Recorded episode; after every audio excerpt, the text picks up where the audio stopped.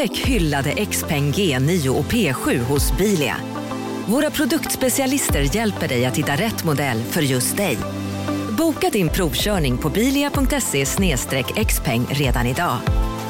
Välkommen till Bilia, din specialist på XPeng. Hej, Synoptik här. Visste du att solens UV-strålar kan vara skadliga och åldra dina ögon i förtid? Kom in till oss så hjälper vi dig att hitta rätt solglasögon som skyddar dina ögon. Välkommen till Synoptik. CSRD, ännu en förkortning som väcker känslor hos företagare. Men lugn, våra rådgivare här på PWC har koll på det som din verksamhet berörs av. Från hållbarhetslösningar och nya regelverk till affärsutveckling och ansvarsfulla AI-strategier. Välkommen till PWC.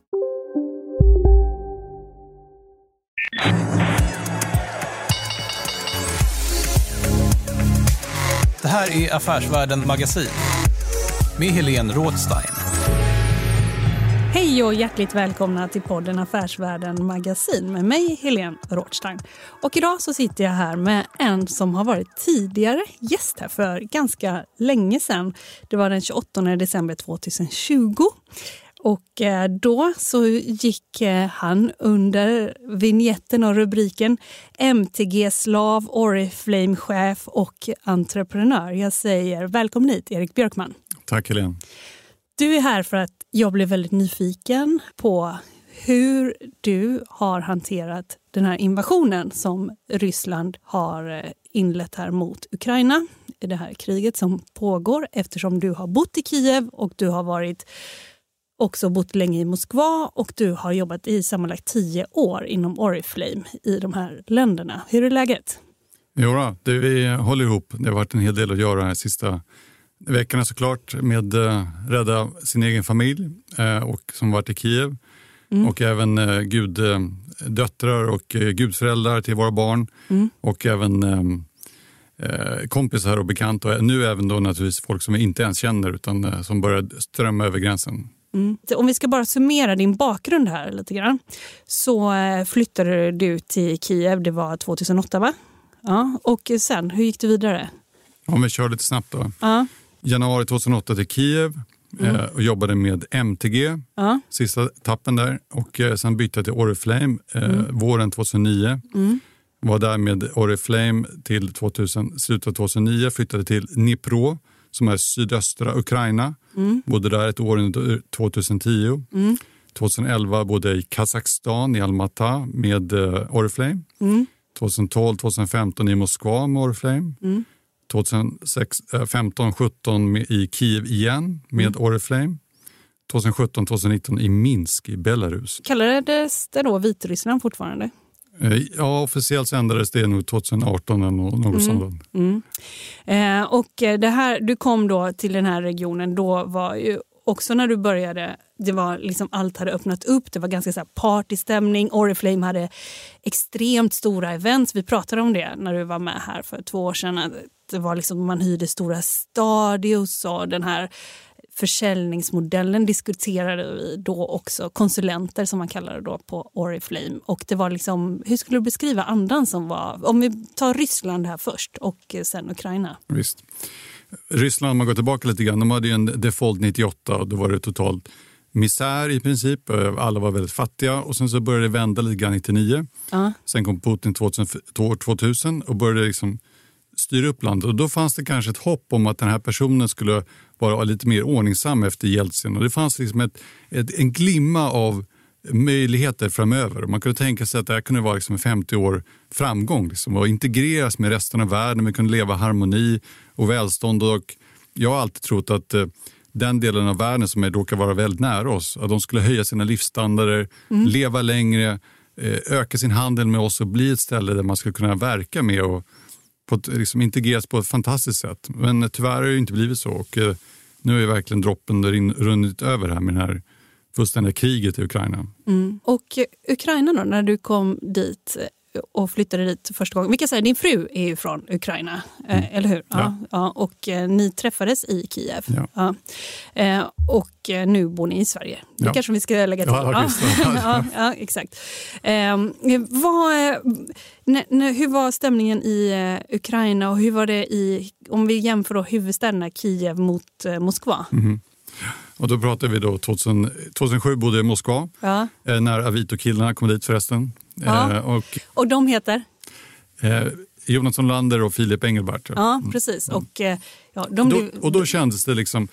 Moskva var en stor stad, ja. det fanns möjligheter, de var öppna, mm. Eh, det flödade in pengar, eller började flöda in lite pengar, man kunde bygga fantastiska företag och mm. fantastiska möjligheter. Ja. Sen flyttade Kiev 2008 och det var en mycket mindre stad, men ändå en stor stad. Det var en stad som då hade eh, haft sina val av den här presidenten Jusjenka 2000, han som blev förgiftad av i, sår i ansiktet. Ja. Och sen hoppade de lite fram och tillbaka med olika typer av eh, presidenter, men det var ändå ett land som började experimentera med demokrati, ha folkval. Och ibland blir det lite fel, ibland blir det hit eller dit, ibland blir det pro-rysk, ibland blir det antirysk. Så det fanns en möjlighet att liksom utveckla det landet. Mm. Eh, och det, var, det är den stora skillnaden. Ska jag säga. Mm. Så Ryssland var liksom kanske ordning och reda, men en, började bli en envåldshärskare. Eh, mm. Medan Ukraina var en möjligheternas land som kunde bli en del av oss. Och det kändes redan då. Mm, det gjorde det tydligt. Ja. Mm. Men det var ju också en... Eh, precis när man var ganska nära då att bli en del av väst, då kom ju också ett... Eh, det blev ju ganska brutalt också eh, revolt och upprop, och, eller uppror, eller vad, vad ska man mm. säga? Eller hur? Ja, du tänker på Majdan-revolutionen då. Ja. Så det var ju då en president som var prorysk, Janukovic. Ja. Eh, som, eh, han, som, han, han var på väg då att eh, driva Ukraina mot, mot EU och så mm. drog han i sista sekunden tillbaka möjligheten att skriva på det var ett avtal i stegprocessen mot att bli med i EU. Då blev så många förbannade i landet för det, var, det ansågs som ett svek. Uh-huh. Då påbörjades en, en revolution där det började samlas människor på centrala torget och de är där i flera månader tror jag var. Mm. Och som till slut ut, mynnar ut i att kravallstyrkor sköt ihjäl hundra vanliga civila obeväpnade människor. Mm. Eh, och då eh, liksom rin, rann äh, bägaren över och det blev ett, äh, de störtade presidenten i princip och han flydde till Ryssland. Mm. Sen, där, där han är än idag va? Där han är än idag, han är i Rostov enligt uppgifter. Ja, ja, ja. Eh, då, det var liksom en folkrevolution och i samband med den så tog ryssarna Krim. Mm. lite oblodigt, men sen tog de delar av Donbass, skickade in massa vapen, mm. hjälpte lokala rebeller. Mm. Och då dog väldigt många också ja, i Donbass. 12-13 000? Nej? Ja, från ja. 2015 till idag så har ja. ungefär 12 000 personer dött. Och Det är liksom ett eh, skott... Eh, vad heter det? Det var skyttekrig? Det är typ. skyttevärn de ja, skjuter ja. varandra med artillerier fram och tillbaka. Ja, mm, mm.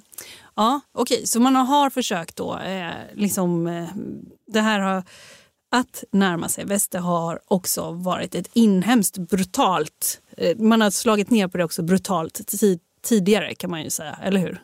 Ja. Ryssarna. Ja. ja, ryssarna. Men också jag menar, den presidenten menar jag. Med ja, Janukovic, ja. absolut. Ja. Han är ju väldigt eh, liksom, aligned med ryska presidenten ja. och, som alltid varit Putin. Så de försöker att eh, eh, liksom få in Ukraina igen i den, i den mer ryska världen. Men Janukovic han var inte så här fruktansvärt, nu ska vi in i Ryssland, utan han, men han var eh, tydligt anti-EU. Ja. Och då rann bägaren över och sen började Ukraina med en eh, mer, ännu mer västerländsk approach. Mm. Eh, och hade först Parasjenko som president som faktiskt var eh, i Janukovics regering. Och sen när Parasjenko eh, avgick så har det blivit eh, och nu är det då Zelensky som vi har sett väldigt mycket på media som är mer västerut än, än många andra. Liksom. Så att, mm. Mm.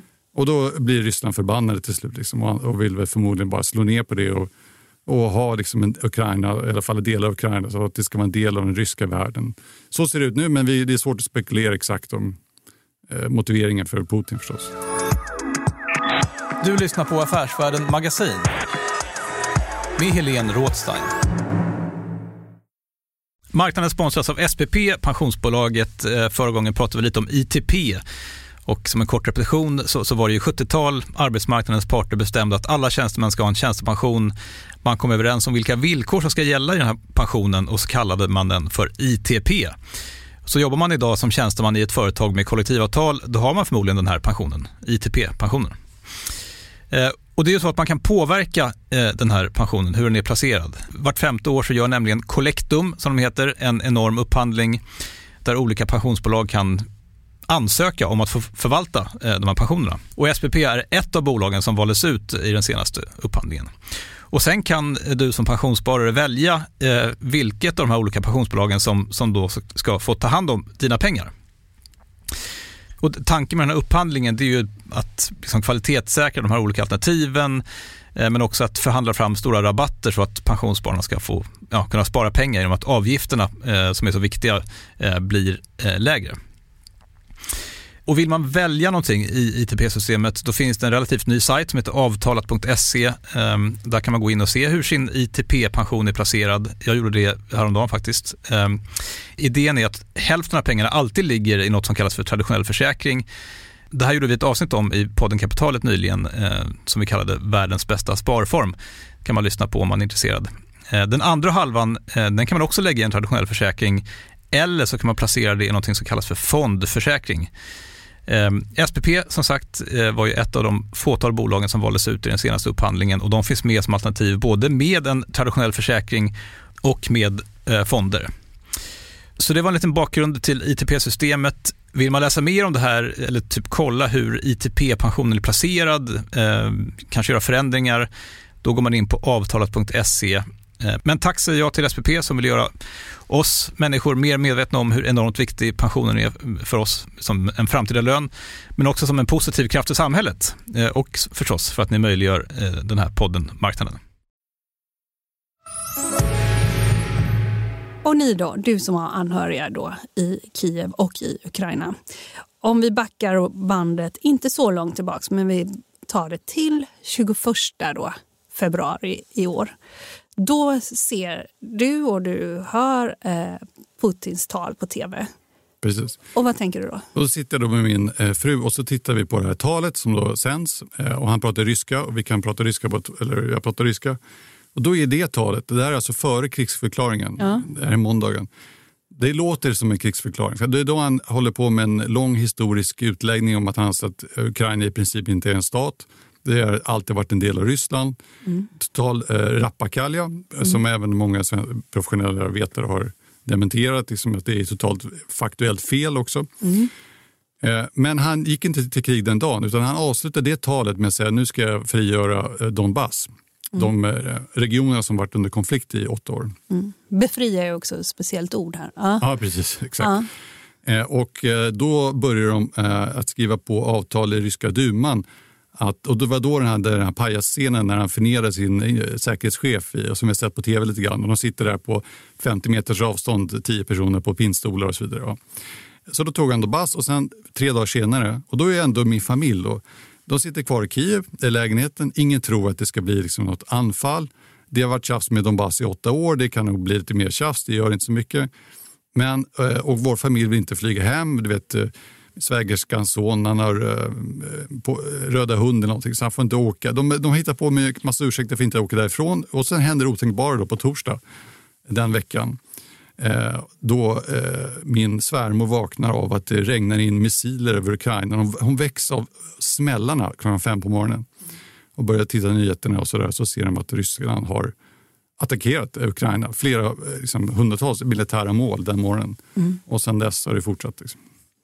Fattar du, eh, mellan då måndagen och torsdagen, fattar du vad som är på gång eventuellt? Eller hur? Nej. Nej. Det gör jag inte. Och, eh, min fru eh, hon fattar snarare. Hon försöker ja. förtvivlat få hem sin familj och ja. titta på flyg. Alltså, och du, under de här tre dagarna, så, fat, så då, hon fattar? Ja.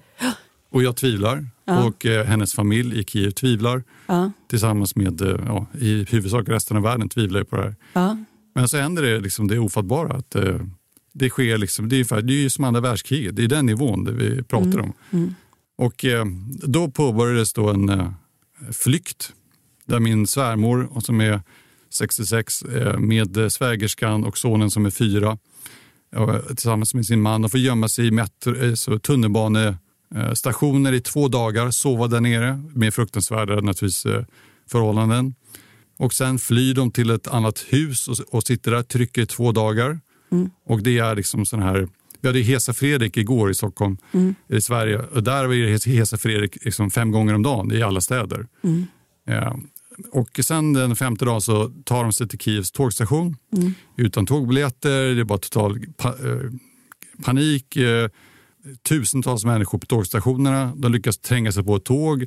De ligger på golvet. Tåget går med släckta lampor genom eh, ungefär 60 mil genom Ukraina från eh, Kiev som är, ligger i norra delen av Ukraina till Lviv som är den stora staden i västra delen av Ukraina. Gränsen till Polen nästan. Ja. Precis, och därifrån vandrar de över gränsen och där mm. kunde vi hämta upp dem. Mm. Eh, var du nere och hämtade upp dem?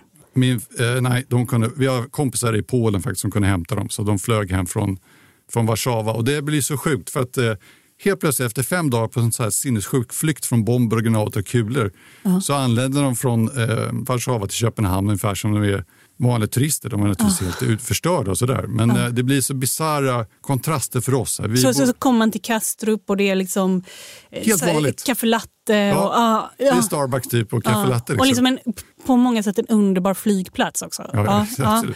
Men det fanns inga förberedelser där eller något sånt där för det som hände. Utan, och då började det komma massor ukrainare, det märkte man på de här flygplanen. Men det är klart, det är folk som har medel och möjligheter som, som kom på det sättet. Ja, och, och då var ni, eh, är de eh, liksom bra bemedlade och sådär? Har de, är de resursstarka, dina släktingar? Eh, nej, det är de inte. Absolut inte. De är väldigt enkla, vanliga människor i det avseendet. De tjänar, de, eh, min svägerska som är psykolog eh, jobbar med försäljning istället och tjänar kanske eh, ett par hundra euro i månaden. Den mm. nivån. Liksom. Mm, mm. Eh, så att, men då har vi samlat in lite pengar. Mm. Vi har bara slängt ut på Facebook. Eh, svenskar är enormt eh, väl, välvilligt inställda till att hjälpa till här. Så vi har samlat in massa pengar. Mm, hur mycket har ni fått in? Vi samlade in kanske 50-60 000 kronor på Några tre dagar. dagar liksom. ja. Från eh, ja, nära bekanta. Till, till, till, dig? Alltså swishat till ja, dig? Precis, ja, bara swishat. Så ja, att, ja. Då har jag använt de pengarna till att flyga hem dem och mm. nu har vi börjat hjälpa en massa andra människor. För det börjar ju nu strömma in massa andra människor som oftast inte känner någon till eh, olika delar av Sverige, mm. även i Skåne. Ja, just det. För, för, för, de kom till Köpenhamn och sen mm. därifrån så har de tagit sig då... Eh... Vi hämtade dem där i Köpenhamn. Men, ja, men kom, ja, ni gjorde det? Mm. Men det kom mycket båtar från Polen till Ystad, till Trelleborg så att mm. det kommer komma mer och mer människor mm. den vägen. Ja. Eh, när du träffar dem då i Köpenhamn, det har visserligen eh, liksom gått fem dagar, de är i chock va? Mm, ja. Och eh, din fru, var hon med och träffade dem? Ja, visst. Mm. Ja. Hur var det eh, mötet? Ja, det, blir väldigt, alltså, det är svårt för oss att betänka oss hur det här är. Liksom. Och det får mig väldigt mycket att tänka på andra invandrare i Sverige som har varit med och flytt från den här typen av konflikter. Liksom när, när det ringer bomber på dig, då, då blir stressen eh, och rädslan så fruktansvärd. Och pressen på min fru som bara grät liksom, i fyra dagar eller ja, sex dagar i sträck innan hon kom hem. Det är fruktansvärt att se. Liksom. Ja, för hennes mamma och hennes syster och sådär. Precis. Ja. Och man, i varje dag livet för att de ska ha dött. Liksom. precis mm. som det dör civila människor i Ukraina idag i, i olika artilleriattacker från ryska styrkor och så vidare. Mm. Eh, så när de ses där, så liksom, står de, hur, hur är det mm. mötet? Ja, men de, de bryter ihop och bara gråter. Och, och sådär. Det är bara kvinnor och barn som kommer i den här flyktingvågen också. Eh, äldre eh, liksom, vuxna liksom, eller barn som är, ja, ibland kommer det barn som inte har föräldrar. Liksom. Så jag håller på mycket med det också. För nu, jag tänker också så här att eh, jag blir väldigt rörd när du berättar det här. Eh, för man ser det också framför sig. Och ibland har man ju stått på flygplatser så har man ju sett eh, bara vanliga möten när folk inte har, träffats på länge. Så mm. man kan ju föreställa sig hur ja, det här är. Det, det blir lite bisarrt att se det var ju det på Köpenhamn, vanliga människor som träffar sina släktingar som kom flygande från... Och, och man ger en kindpuss liksom. Ja, ja, ja. Varit, varit och jobbat i London liksom. Ja. Det, var sånt. Och så kommer det ja. blandat med flyktingar som varit fem dagar på flykt. Det är klart att det blir ja. bisarra kontraster. Mm. Och sen har ni då ett sommarhus på Österlen. Mm, ja. eh, eller? Ja visst, och där är då nu min fru är kvar där nere och mm. eh, där är med sin mamma, min mm. svägerska, det vill säga hennes syster, ett barn och även Svetlana, som min frus guddotter. Mm. Och Evgenia är 13 mm. och har lämnat båda föräldrarna i Kiev, kommit själv med en annan familj. Mm. Eh, och henne, eh, Sveta åkte ner och hämtade henne i Polen och flög hem. Mm. Eh, hennes pappa är en ja, helt vanlig kille som är krigar just nu, som alla i princip, eller så många ukrainska män är. Mm. Och hennes mamma är, är under cellgiftsbehandling. Så, det är så, ja. så hon var tvungen att ge sig av själv. Kanske med vetskapen att hon inte kan åka tillbaka. Liksom. Det, det, det är så här, väldigt traumatiska tankar. Man kan ju hoppas att det här är över om en vecka. Det kan det ju vara. Mm. Men det kan också hålla på i tio år och mm. vara någon sorts halvockuperad eh, landmassa som man kanske kan komma tillbaka till eller kanske inte kan komma tillbaka till. Och förutom då att det är krig och att man, folk faktiskt massmördas och så just nu så finns det ju också något som man använder i tortyrsammanhang, en ovisshet som ju också är väldigt eh, liksom, psykologiskt eh, plågsamt ju. Mm. Ja, som du är inne på här nu, och framförallt om man är 13 år. Absolut. När Oriflame avnoterades så var ni ett gäng personer som fick eh, en påse pengar. Och för de här pengarna så startade du bolag Saga Sleep som är en app där man ska somna. Eh, man ska använda den för att somna, eller hur? Mm, ja, och den, eh, den körde du då ut, eh, du vände dig till rysktalande personer. Mm. Eh, och du har varit verksam då i Ryssland då med den här appen bland annat. När det här kriget slog ner om vi, om vi börjar snacka korp. Mm. Ja, visst, absolut. Mitt i allt detta. Ja, vad, absolut. Och det, det gäller många andra svenska bolag och säkert många av lyssnarna ja. funderar på sånt här också. Ja, ja. Eh. Va, va, vad gjorde du för något? Du har en startup och det är rysktalande. Vad hände? Hur mm. agerar du? Ja, vårt bolag har ändå betalande kunder i 61 länder. Så det, ja. det är viktigt för mig att skilja på rysktalande och eh, ryska armén och Putin. Eh, så de det finns väldigt många fina ryssar och rysktalande andra nationaliteter i världen ja. som redan ja. har flytt för länge sedan, ska ja. säga, som inte håller med om Putin. Och det, det är inte alla som har kunnat fly, men de, många har liksom flyttat för kanske tio år sedan. Så den här appen är inte bara Ryssland. så att säga. Men Nej. visst, vi har haft mycket kunder i Ryssland. Men då stänger man av marknadsföringen direkt. En, en app är ganska lätt att skifta om. Det finns inga tillgångar mm. i Ryssland väldigt få leverantörer som man bara klipper banden med på en sekund och så vänder man sig om mm. och fokuserar istället på rysktalande, i vårt fall i USA och Turkiet och de här länderna som ryssarna flyr till också. Ja. Många flyr till Dubai, mm. många flyr till Asien. Eh, just nu kan inte ryssar i Ryssland komma hit till, till västern. Så att, eh, mm. så att, eh, det har skett, det har, det har varit tufft men man får vara liksom, en strong resolve och, och ta tuffa beslut och riskera att förlora väldigt mycket pengar. Eh, jag menar i mitt fall för kunderna som jag haft i Ryssland. Mm. Men så är det bara. Eh, och jag tycker det är jätteviktigt att ta... Jag tycker att det som hände med Krim och det som hände med Donbass det har man kunnat liksom förstå liksom, eller ha överseende med. Det har varit lite begränsade typer av militära konflikter. Men nu har verkligen Putin visat sina sidor. Liksom. Han är en fruktansvärd liksom, våldsperson. Liksom. Det går inte längre att kompromissa. Man måste ta och leva för sina principer. Och I det här fallet så innebär det för oss att ge upp hela Ryssland och alla kunder i Ryssland och så vidare och bara titta utåt eh, mot andra länder där rysktalande finns. Mm. Ja, men, ja, men som du säger, ja, han är eh, fruktansvärd och, så här, och man kan väl säga att han har ju inlett den här offensiven och det som han har eh, också som väst världens ledare säger det är ju att det här är oprovocerat. Det, är, eh, det här är en aggression som Ryssland har startat och så vidare. Ur ett ryskt perspektiv, finns det någonting här som eh, du kan eh, förstå och hjälpa oss att förstå? Mm. Alltså det här är ju en ganska grym fråga. Du mm. har ju mm. också anhöriga som är från Ukraina. Men ändå, kan mm. du, du har ju bott i Ryssland. Liksom. Jo, absolut. Eh, ja, till att börja med så är det ju få människor med eh, normala värderingar som håller med Putin har inte röstat. Men det är inte så lätt om du har en, en diktator i ditt land att eh, gå emot honom och riskera 15 år i fängelse bara för att du har ett plakat där det säger att du inte vill ha krig. Mm. Så det är många som är rädda och då väljer de att vara tysta. Mm. Och då kan man fråga sig så här i, i diktaturländer, om man är tyst, är det samma sak som att ge sitt stöd? Ja, det kan man debattera om. Liksom. Men eh, jag, eh, jag har ju sett så många fantastiska ryssar, jobbat så mycket med eh, ryssar så jag vet att de har underbara värderingar och syn på framtiden, vill leva i harmoni eh, och ha en normal diskussion om de nu inte håller med om någonting. Sen har Putin suttit för länge vid makten. Liksom. Han är ju en, det är 20 år där, dykt över makten. Liksom. Och det är han som blir så eh, våldsam. Jag tror att um, de är naturligtvis rädda för Nato. Det är då huvudargumentet. Det var huvudargumentet vid Krim också. Att de tog Krim därför de var rädda för att uh, Ukraina skulle driva in i västerlandet och att Nato skulle sätta en flygbas på Krim. Eh, det anser de att det fanns en massa eh, förslag i amerikanska kongressen för det.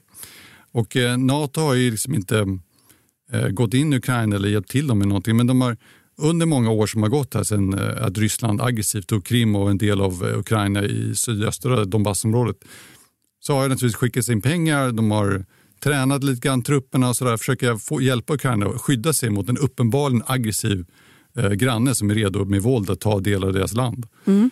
Ja, så att, eh, ja, sen har ju då eh, ryska presidenten några officiella skäl och det är då eh, denazification. Typ, eh, ja, mm. De hittar ju på att det ska finnas massa nazister i Ukraina, mm. vilket är totalt absurt. Och det är enbart ett argument inhemskt mm. mot de ryssar. Så de ska tro på att det finns mm. någon sorts nazister i mm. eh, Ukraina, fast presidenten är jude till exempel. Det är helt, mm. helt absurt. Zelensky. Ja, Zelensky. Men, eh, för det är ju en propaganda och det var någon som sa väldigt klokt, jag tror det var Mark eh, Klamberg som är professor i folkrätt vid Stockholms universitet.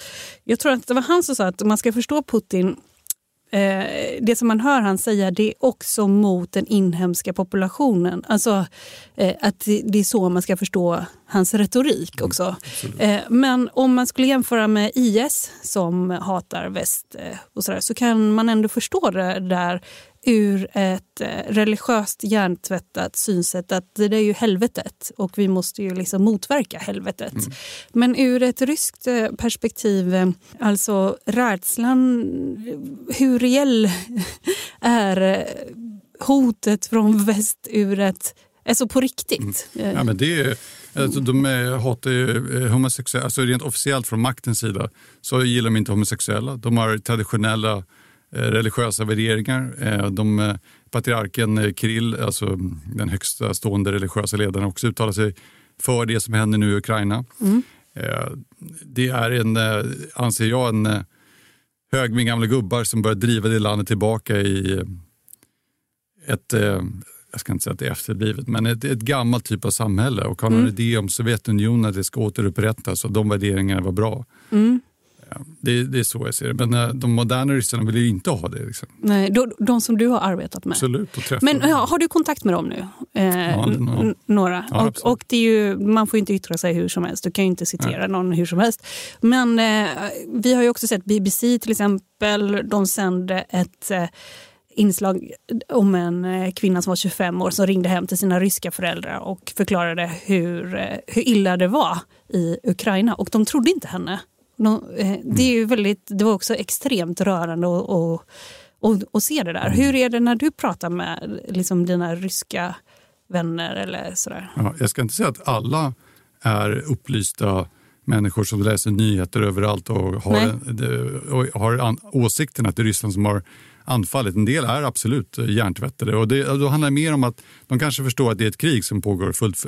Men eh, generellt så har de en grundläggande idé att den ryska världen det är ett stolt folk. Liksom. Och ja. att den ryska världen ska återupprättas är inte så himla konstigt. Då kan de säga så här, jag har sett kommentarer att... Alltså det finns en logik i deras äh, värld? Men de säger så här, ja, men Zelenskyj han borde ge med sig nu om han är smart för sitt eget folk. Så att mm. Ryssland då, med våld ska få bete sig hur som helst. Och det tycker de att det är normalt. Liksom. Mm. Det är det som vi inte i västvärlden tycker är normalt. Liksom. Nej. När man ska förstå saker och ting så eh, finns det ju ett, ett jättedumt synsätt och talesätt som är så här, jag hade aldrig gjort det, jag hade aldrig, som att man kan översätta sig själv till någon annan. Det kan man ju inte riktigt. Man måste ju liksom ta flera omvägar för att förstå någonting. Och det här kan ju vara väldigt... Så här, jag tror många svenskar tycker att det här är svårt att eh, förstå så här, i, i grunden. Är det svårt för dig också att förstå? Eh, nej, egentligen inte alls. Eh, därför att man kan se att det är ett tydligt mönster där eh, Putin liksom har försökt, eh, eller någon i närens närhet, de har hållit sig tillbaka lite grann. De tog Krim, de tog Donbass.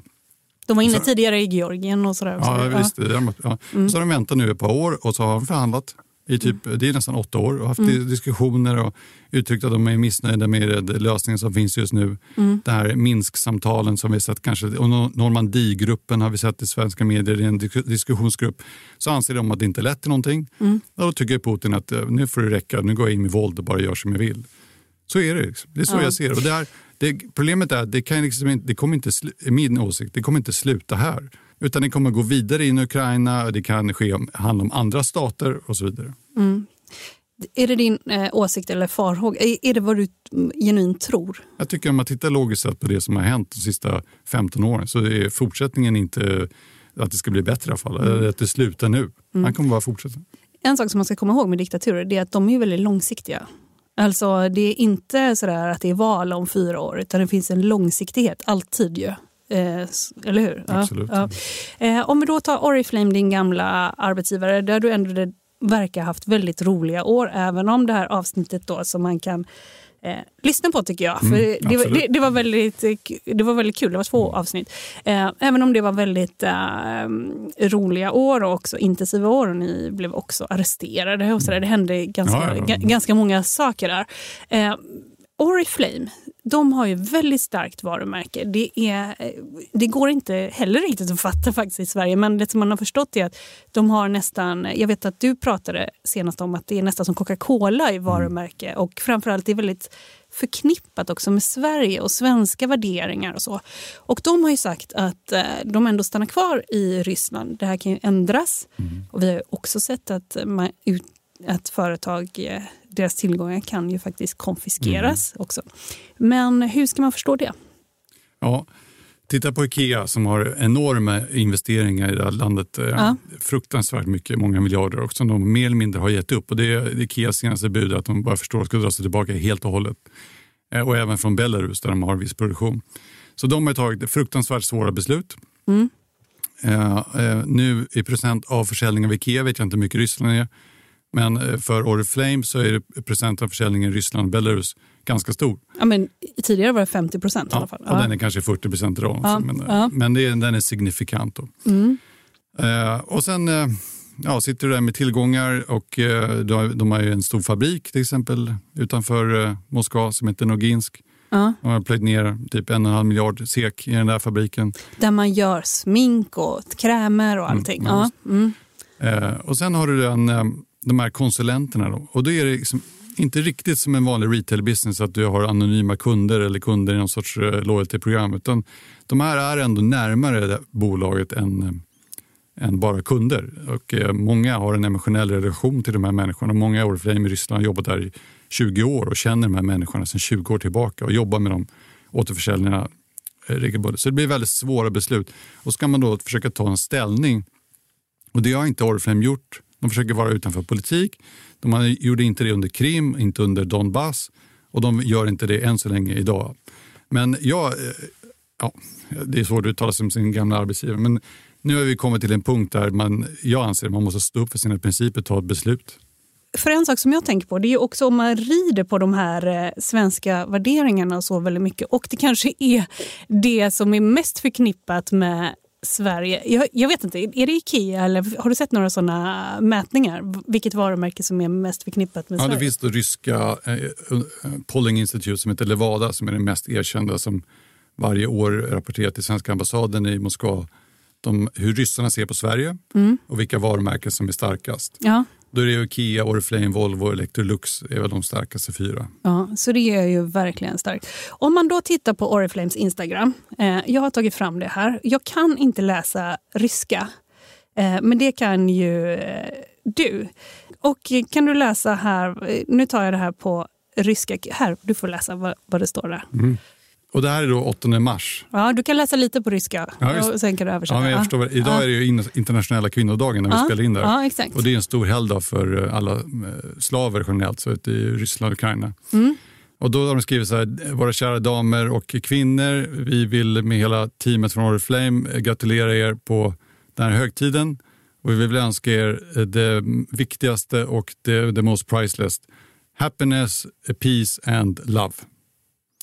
Eh, Låt varje dag eh, fylla er med värme, eh, ömhet och omtanke.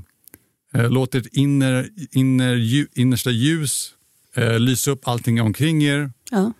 även under de mest svåraste tiderna. Och låt drömmar, låt era drömmar aldrig ta slut. Eh, happy holidays. Typ. Kan man säga någonting där på ryska om du läser några meningar? Bara där i början. Ja. Дорогие девушки и женщины, мы всей командой Oriflame поздравляем вас с праздником и хотим пожелать самого главного и бесценного – счастья, мира и любви. Det här eh, tycker jag är ganska speciellt. För att vi har internationella kvinnodagen. Vi har hundratusentals, kanske miljoner kvinnor och barn på flykt. Vi har ett svenskt bolag som går ut på deras ryska marknad och säger så här. Vad, hur ska man fatta det? Hjälp! Ja, men man försöker hålla eh, skenet uppe såklart och försöka fortsätta livet som vanligt. Det är väl svaret på den frågan. Vi har ju vår egen åsikt om, antar jag, om vad vi tycker om det. Liksom. Och, och, och så är det också, de har ju instiftat en lag vet, i, i Ryssland. Man åker in på 15 år i fängelse om man nu skulle säga någonting om kriget. Så det antar det är därför också. Eh, så, man gör så här. Mm. för man kan väl säga här då på det här. Det, det finns ju också ett ukrainskt eh, Instagramkonto som har en helt annan tonalitet och mm. så. Ja. Men det är ju någonting just att man har en liksom det här säger jag och inte du då kanske. Så, men för det finns ju någonting också då, vad ska man ha för läppstift på flykt? Vilken färg mm. ska det vara? Ska det vara lite rusty?